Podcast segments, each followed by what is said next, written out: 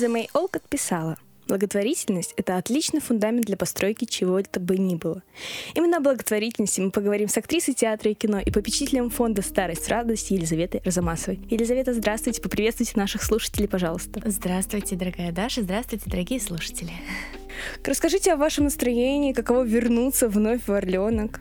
Это счастье неимоверное. Очень давно я здесь не была, хотя уже а, традиционно приезжаю в и на фестиваль визуальных искусств, который проходит здесь уже больше 20 лет, и с программой а, в рамках благотворительного фонда «Старость в радость». Мы общаемся с ребятами, мы говорим о очень важных вещах, а, о помощи близкому, о неравнодушии, о добре. И я довольно часто приезжаю в Орленок для того, чтобы с ребятами пообщаться, для того, чтобы увидеться, обменяться впечатлениями, мыслями. А, ребята подписывают от праздничные открытки старикам, живущим в домах престарелых.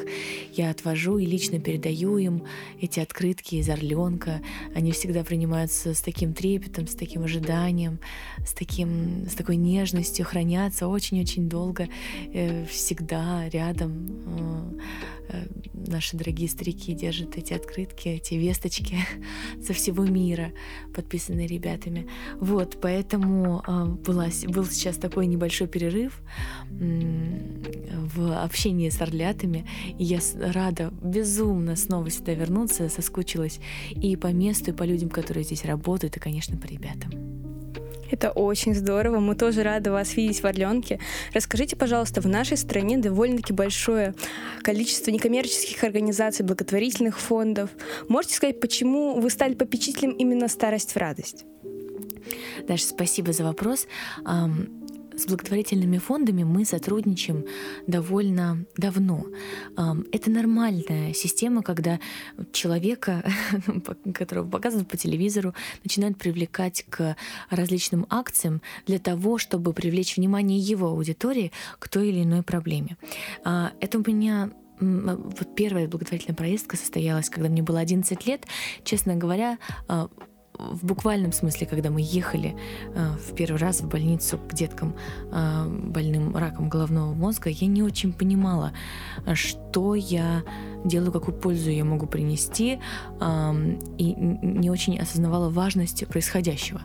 Ну, потому что, наверное, в таком возрасте довольно сложно делать какие-то взрослые выводы серьезные. Но интуитивно я почувствовала, что могу быть полезна. И если я могу говорить о своей небольшой аудитории, которая э, которая доверяет мне, которая э, слушает, прислушивается даже, может быть, э, какому-то моему мнению, к моим мыслям. Если я могу их заинтересовать и привлечь их внимание к той или иной проблеме, то я обязательно должна это делать. Обязательно не должна проходить мимо. Тогда и смысл в профессии появляется еще один.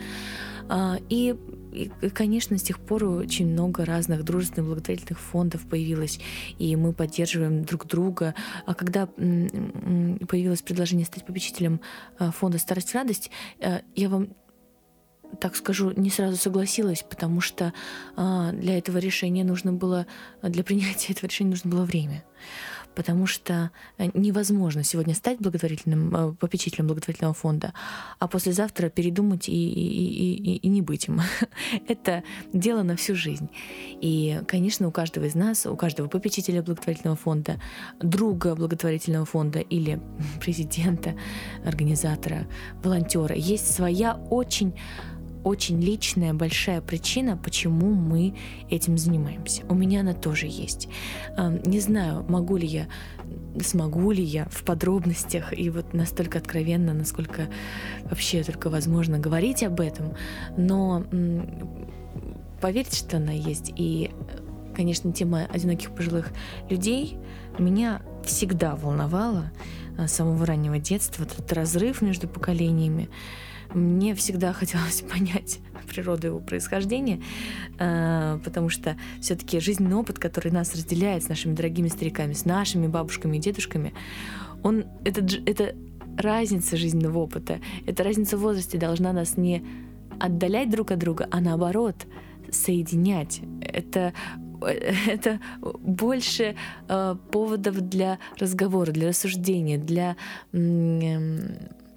для советов, понимаете, да, то есть это люди, э, внуки и, э, и деды, бабушки, это люди, которые должны часами разговаривать друг с другом, не замолкая, а они почему-то редко находят общий язык. Меня всегда этот, этот вопрос волновал, поэтому, наверное, так интересно мы с фондом друг друга нашли. Помимо того, что вы привлекаете свою аудиторию и аудиторию стороннюю для фонда, что еще входит в обязанности попечителя, потому что это довольно-таки интересное и необычное слово для какого-то простого слушателя, для обычного человека. Спасибо большое, Даша. Ну, я думаю, что нас будет слушать молодая аудитория, поэтому э, многие, многие... Я, я выхожу на прямой контакт со, со своей аудиторией, например, в социальных сетях и стараюсь отвечать на волнующие вопросы довольно а, развернуто, особенно что касается темы благотворительности. И меня расстраивает, когда ну, кстати, не, не, не людей э, так думают э, теперь, но раньше вот было больше сомневающихся, э, больше людей с мнением, что если артист пошел заниматься благотворительным фондом, то он занимается им не всерьез, а как бы ну, может быть, на уровне социальных сетей, да, выложить фотографию, а, ребята, поддержите, но как будто бы душой, что ли, не подключается. Но это совсем не так, совсем-совсем не так. Очень много остается за кадром.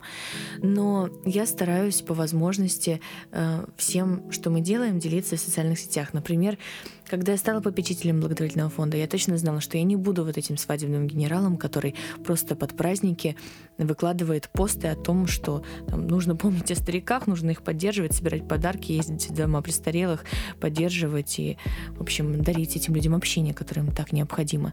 Дарить даже неправильное слово, что это за подарок. Это должно быть в норме. Я знала точно, что буду активно принимать участие в жизни фонда. И, например, каждый месяц, вот до пандемии, к сожалению, время карантина это было невозможно. Вот сейчас возобновились волонтерские поездки. И сейчас 9 мая мы поедем в Дом престарелых радовать наших стариков, э, петь вместе с ними и как-то говорить о, о войне, о, о победе, потому что для них 9 мая — это самый главный праздник, э, главнее Нового года и дня рождения. И мы вот с моей командой друзей, с волонтерами ездим по домам престарелых, мы э, привозим подарки, мы привозим, мы, знаете, такие э, добрые ревизоры такие, мы э, наблюдаем за тем, как устроена жизнь в том или ином доме, какие есть э, пробелы, что в наших силах исправить, а фонд занимается очень многими аспектами. Это и материальная и гуманитарная помощь, это найм дополнительного персонала, э, дополнительных нянечек, это и ремонты, и покупка кровати, оборудования, лекарств. Это очень-очень много, много разных самых аспектов который тоже многие остаются за кадром, но, вот, например, на сайте старикам.орг можно обо всем этом почитать. Вот, и волонтерские поездки стали вот частью нашей жизни. Мы стараемся часто выезжать с командой. Да, вот так. И знаете, хорошо, когда, когда а, у фонда, наверное, есть такой э, знаете, попечитель, ведь вот мы с вами, Даш, мы не знаем друг друга, да, и нам для того, чтобы довериться друг, друг, друг другу, да, начать говорить совсем по душам, нужно какое-то время. Ну, в плане, мы с вами э, пока чужие друг другу люди. Мы ну, соблюдаем какие-то правила приличия, мы никогда друг другу не скажем плохого, да, или резкого, или не проявим э, какой-то, э, не покажем какое-то э, отсутствие интереса, его не должно быть, да, но все равно мы с вами не, не друзья, да, пока. А когда попечитель фонда является публичным лицом, когда он уже общается со своей аудиторией. Многие его знают не только как артиста, но и как человека, да, за ним стоят поступки, которые на виду у, у, у широкой аудитории. Ты можешь сделать вывод о человеке и довериться ему, пойти за ним. То есть, если э, ну, то есть это, более короткий путь, что ли, понимаете? Э, ты делаешь сам, принимаешь решение, ты доверяешь этому человеку или нет. Поэтому, когда фонд обращается к какому-то лицу, имеющему э, ну, ту или иную популярность, ту или иную аудиторию, э, то он тоже делает свой осознанный, очень серьезный выбор э, вот в пользу этого человека. То есть да, и доверяя ему свою тему, да, которая так, так, так важна, так, так дорога каждому сотруднику фонда, потому что он будет представлять своим лицом фонд, отвечать своим лицом за каждое действие фонда. В общем, очень все это э, все это тонко, конечно, все это э, непросто. И фонд так, так ну, все, все благотворительные фонды работают, не покладая рук. И я счастлива, что, несмотря на пандемию, в общем, работы фондов продолжаются, и форматы меняются, переход в онлайн а, помощь, и, в общем, у нас у всех есть возможность как-то взаимодействовать. В вашем инстаграме я видела, что недавно был пост о спектакле, который создается в рамках проекта «Старость в радость». Можете рассказать, отличаются ли эмоции, ваши как актрисы действия и оценка зала, когда вы делаете благотворительный спектакль или когда это обычный э, в рамках работы в театре? Спасибо большое за вопрос. Я сейчас чуть-чуть поясню аудитории. Дело в том, что у благотворительных э, фондов иногда есть мероприятия, которые созданы с целью а, привлечения внимания или сбора средств в пользу благотворительного фонда. А, например, а, это довольно частая практика э, делать перформанс или спектакль, на который приходят зрители э, и как бы эмоционально погрузиться в тему э, того или иного благотворительного фонда и э, покупая билет, э, он понимает, что эти деньги автоматически э, идут на помощь э, тем, кто является подопечным этого фонда. Мы также создали э, спектакль под названием «Кабы я была». Вот я только что прилетела, приехала на машине из Новороссийска. Мы вчера давали этот спектакль э, в Новороссийске. И Конечно, э, средства, собранные со спектакля, идут на помощь одиноким пожилым людям в домах престарелых. И эту, эту пьесу я написала, а, разговор, она просто сама собой появилась а, из разговоров, которые каждый раз, конечно, происходит в домах престарелых. А, это невозможно. Каждая, каждая история, каждый рассказ стариков наших дорогих достоин целого фильма, спектакля. И вот я рискнула и записала одну из них. На бумаге, получилась пьеса, и вот мы ее играем. И, конечно, а, вы очень хороший вопрос, вы абсолютно правы, есть какое-то какое-то совершенно, знаете, не эгоистичное понимание того, что мы сейчас делаем. Какое-то какое-то классное важное дело — и получается новый смысл вот в профессии. Совсем не эгоистичный, понимаете? То есть в нем нет ни, ни самолюбования, в нем нет ни желания показать себя, я, я не знаю, ну вот, которое, наверное, все-таки присутствует в той в, рав, в равной или неравной степени во всех артистах. А, оно должно быть, иначе бы, ну, ну наверное, сложно было бы выходить на сцену, было бы какой-то барьеры какие-то, какие-то, не знаю, комплексы. Вот я, например, человек очень, ну, довольно закрытый, эм, такой, не душа компании, но на сцене чувствую себя раскованно.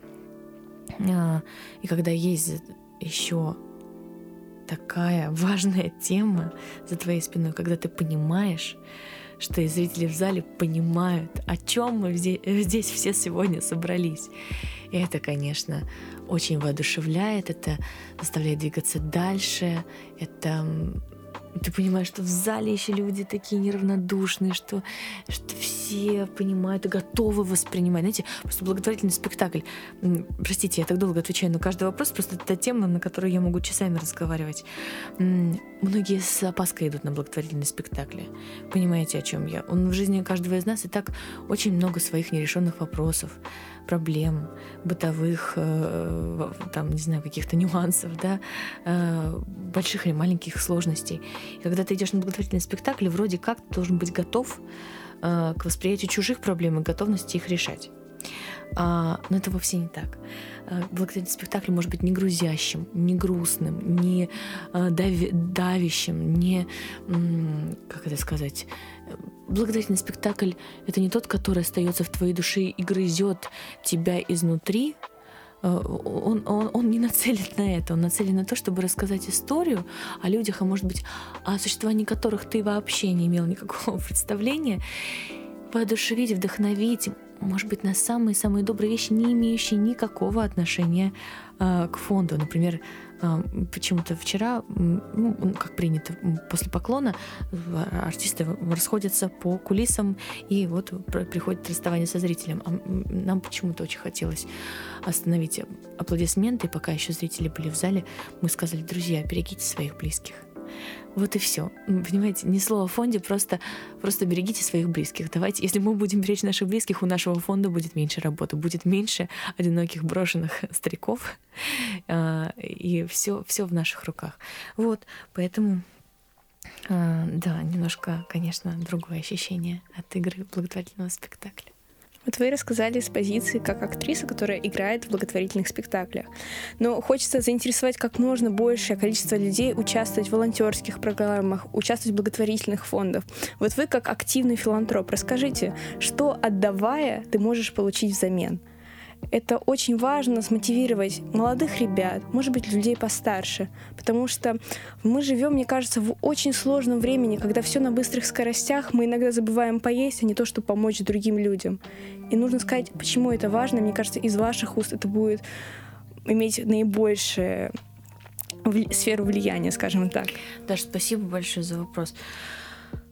Вот так прям говорите вот, вот словами, словами всех, кто, кто в нашем фонде, в общем, а, я прям узнаю своих друзей, своих знакомых, своих коллег а, по фонду. Правильно, действительно, мы сейчас в таких бешеных скоростях живем. И так сложно отделить важное от неважного. Вот открываешь социальную сеть, и на тебя просто какой-то волной э, выливается весь контент. Интересный, неинтересный, какие-то какие люди из разных стран, которые, ну, что-то делают талантливое, а что-то не талантливое, и мы почему-то зависаем, глазом не успеваем моркнуть, прошел, не знаю, ну, там, час, полчаса, 15 минут, а мы ничего не почерпнули, и что мы делали эти 15 минут, непонятно, как будто бы гаджеты или социальные сети иногда съедают наше время, хотя я вообще не, не, не против, я сама активный пользователь социальных сетей, но я стараюсь не пускать э, вот, вот, вот в свою жизнь э, что-то чужеродное, что просто поедает мое время. Я в основном общаюсь либо со своей аудиторией, либо с друзьями, э, живущими в разных городах, там, в разных странах. Это, это чудесная возможность. Вот.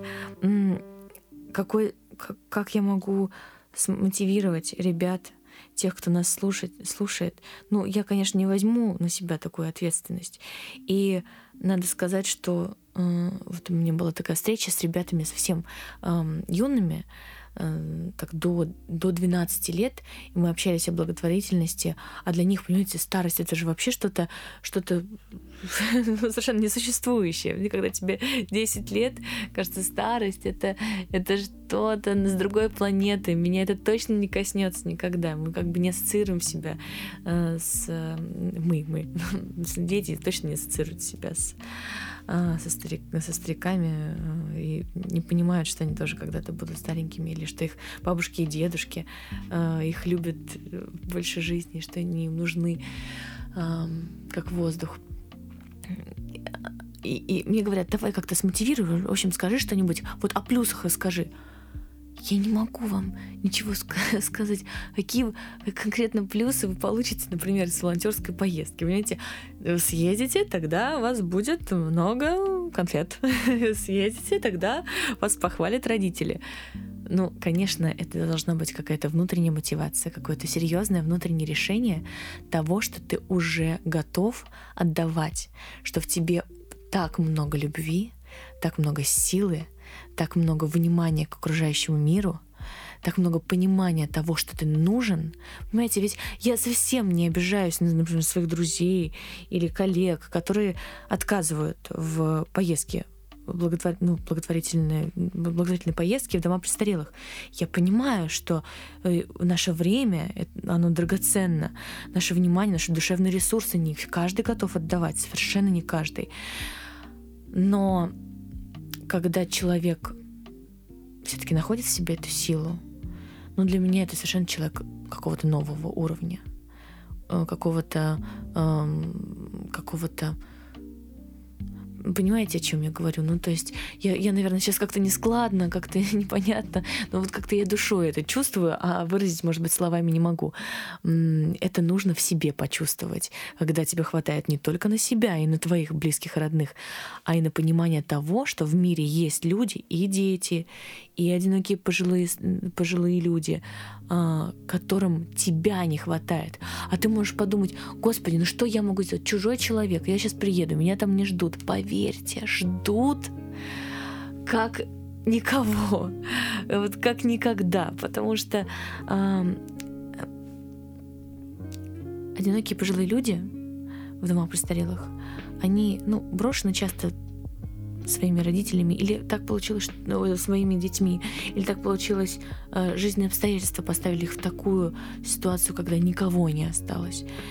И э, для них вот этот знак внимания, написанное письмо, просто приход в гости конкретно к тебе, вот так поговорить, вот, э, выслушать твою историю, для них это так важно, и это им дарит, мир уже готов к тому, что тебя не станет мир просто готов к тому, что ты лучше не будет. Ну, то есть будет только хуже, хуже, хуже, хуже, а потом тебя не станет. То есть ты будешь, ты здоровее не будешь, жизненные условия лучше не станут, тебя никто не придет, не заберет, не заберет к себе в семью. А, и ты вот с этим сознанием живешь и, и, и не ждешь чуда. А оно должно обязательно происходить. И по праздникам, и не по праздникам оно должно быть в норме вещей. И это совсем не сложно потратить свое время для того, чтобы узнать, ну, где вот, вот в, не знаю, рядом в твоем городе, не знаю, рядом с твоим домом, может быть, есть, а, есть человек, который вот там, там тебя ждет, как в песне «Непогода нынче в моде», и что нет никаких, никаких условий, там, не знаю, погодных, э, которые могли бы э, помешать тебе доехать до этого человека, потратить 5 минут. Короче говоря, извините, опять я много-много говорю, вы меня останавливаете. В общем, дорогие друзья, а, это, в общем, из, изнутри должно идти это желание и эта мотивация. Я сама живу в Санкт-Петербурге, и этой зимой, наверное, произошел такой случай, немножко поделюсь своей историей, которая меня поразила до глубины души.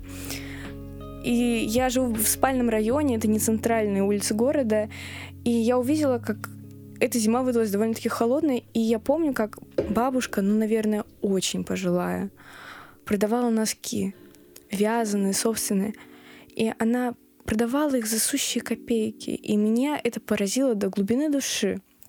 Я ну, всю свою наличку, которая была честно потратила на носки, потому что мне так стало ее жаль, и я думаю, возможно, эта поддержка ей это необходимо.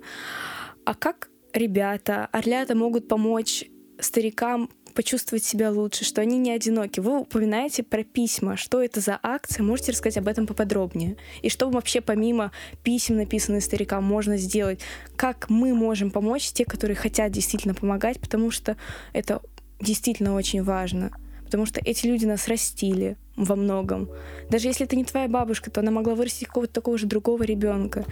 И многие из них воевали за нас. И это очень страшно, даже осознавая в таком, ну, я очень в юном возрасте, что я могу сама оказаться в такой ситуации.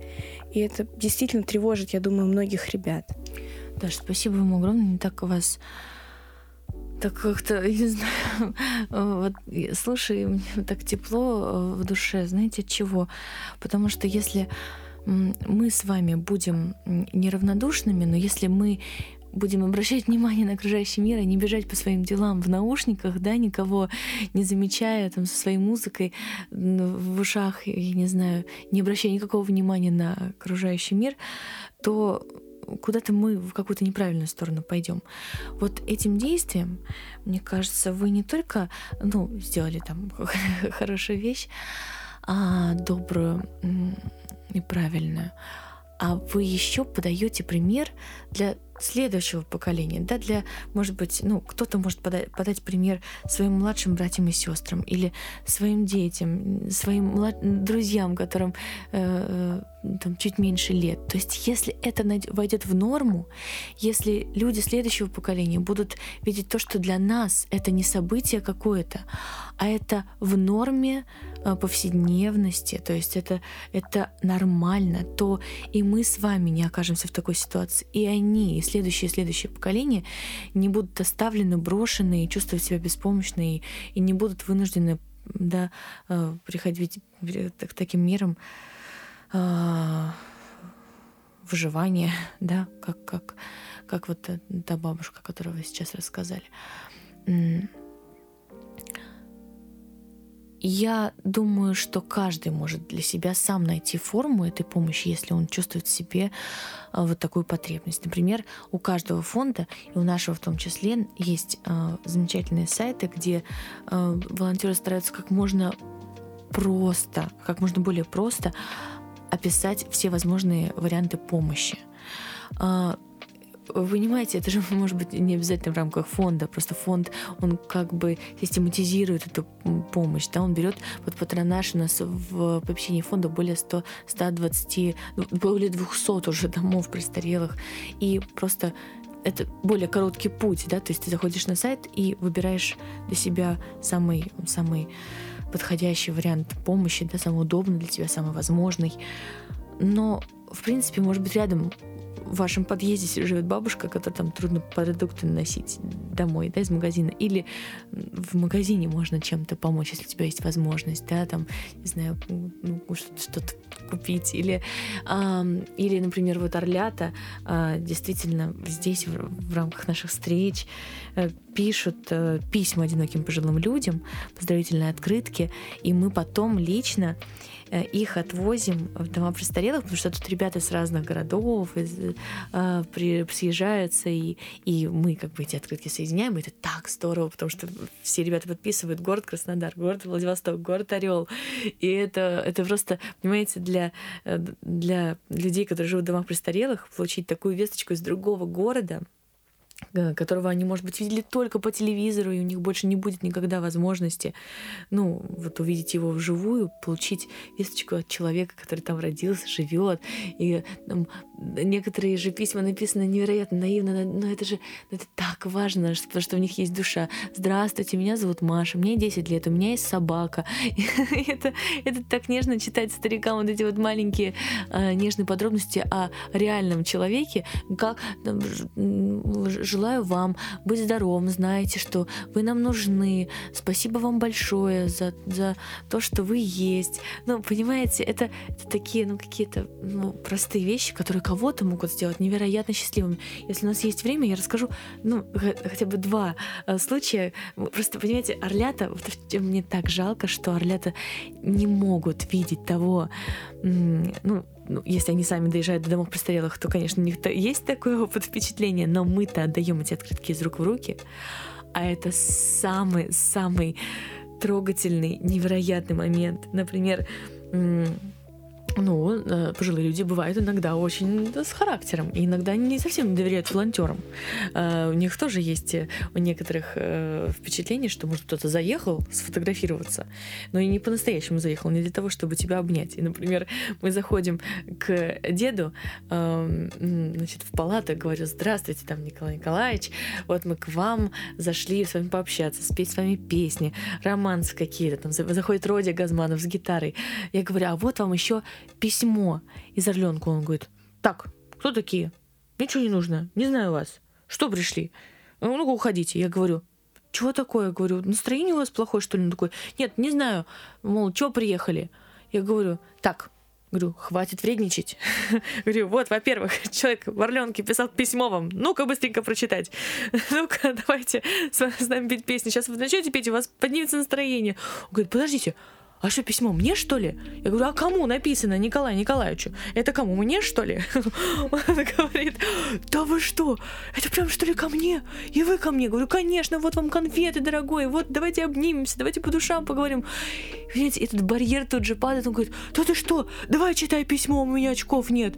Ну-ка быстренько, я читаю от начала до конца. Он такой, еще раз читай. Я чуть ничего не услышал, не понял на эмоциях. И потом он эту, эту, эту открытку берет под подушку, себе кладет, хранит ее. Понимаете, еще так нежно через этот панцирь чуть-чуть пробиться. И когда ты понимаешь, что человек тоже открывается и верит, и понимает, что это было сделано искренне от всей души, и снова ждет этих открыток, и ждет этого общения. Или бабушка такая тоже очень ну, такая строгая, такая интеллигентная. Э, я подхожу к ней во время концерта, э, такого импровизированного, который мы давали в Доме престарелых, говорю, здравствуйте, вот вам письмо из Орленка пришло, вот возьмите, пожалуйста. Она говорит, «Э, мне, мне никто писем не пишет. Я говорю, а вот тут написали. А она говорит, ну, ладно. И так приняла его и не стала читать. Так положила, я думаю, ну, не знаю, может, будет читать, не будет. Потом смотрю, с концерта куда-то раз топает куда-то идет, медленно-медленно, с этим письмом. Я за ней, ну, чтобы вернуть ее на концерт, вдруг она расстроилась, вдруг ей не нравится, ну, всякое бывает. А, вот, значит, пошла к себе в комнату, открыла письмо, не выдержала, не дождалась окончания концерта, сидит, читает, слезку утирает, так, чтобы никто не видел. Закрыла, помечтала, я снова открывает, читает, потрогала пальчиком э, э, приклеенную, что-то мы к Новому году привозили, прикле, приклеенную елочку, знаете, такую кривенькую, которую ребята вырезали сами, ну, как могли, как умели, как старались. Потрогала пальчиком, погладила, как-то по-своему молча поблагодарила, в свою тумбочку так положила, значит, значит, тоже аккуратненько э, все э, закрыла ее, как-то вздохнула и обратно на концерт. Это так, это так тревно, понимаете? Ну не все же могут показывать свои эмоции. Но знаете, что нет ни одного письма, дорогие орлята, спасибо большое, написанного вами, и которое было принято э, с каким-то невниманием. Знаете, что каждое вот письмо, написанное вами за пять минут, может быть, подарило кому-то впечатление на всю жизнь немного раньше, и вообще я читала в статье для портала Филантроп, вы говорили, что тема разговора между поколениями очень важна.